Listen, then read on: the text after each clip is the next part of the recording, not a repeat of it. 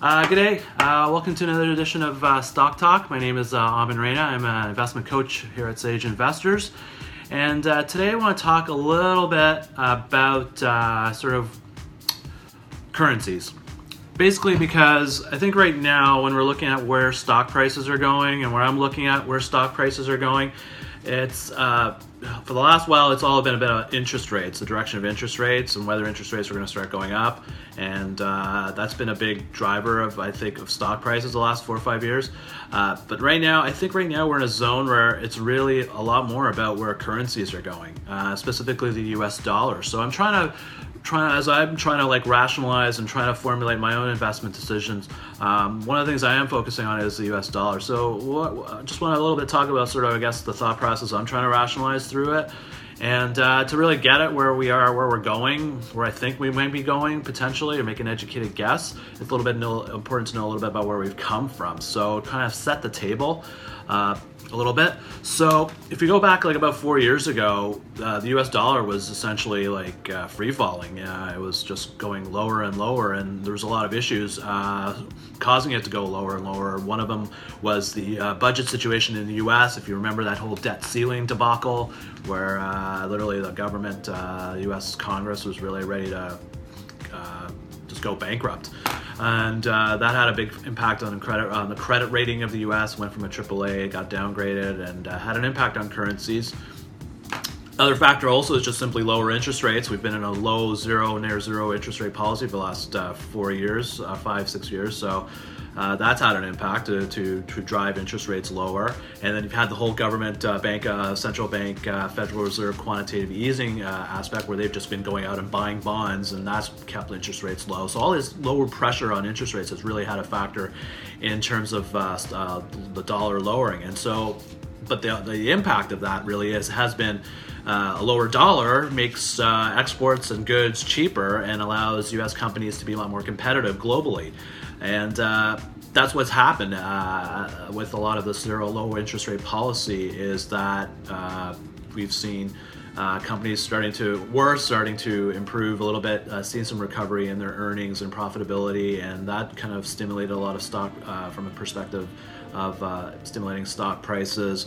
One factor we also saw was the big revolution, really, in the U.S. with, with respect to oil, and the fact that the U.S. could now produce oil thanks to fracking technology, thanks to uh, getting a lot of oil out of extracting oil out of shale deposits, and the technology was there for it to uh, to not just produce a little bit, but enough that it could actually uh, become a, an exporter of oil instead of becoming a net importer of oil.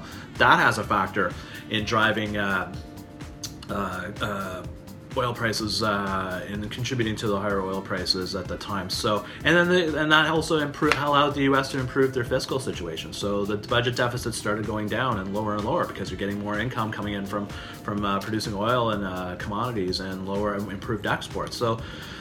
what's happened is now the last couple years we've seen kind of a reverse. We've seen now the U.S. dollar now tracking up, and now we're at a point now where the, the as U.S. dollar has been getting stronger and stronger. Uh, commodity prices have been falling down because there's usually that inverse relationship between the U.S. dollar and commodity prices. So last while we've seen commodity prices go, I mean, uh, U.S. dollar go up, and oil prices, gold, uh, metals, uh, materials have all fallen down. And but the impact also of the rising dollar is it makes goods, uh, uh, U.S. exports more expensive globally, and ultimately that has a negative impact on the on companies' profitability. So what we're seeing now is that kind of impact of that rising dollar starting to creep into a lot of the earnings of, of companies now, and it's the earnings uh, so far have been, been very good, and it's had an impact. And now all of a sudden the market now is just starting to wake up to this uh, reality is saying, you know what, Pro- these companies just aren't as profitable. And what are we paying for these stocks? We're paying what kind of multiples are we paying for these stocks?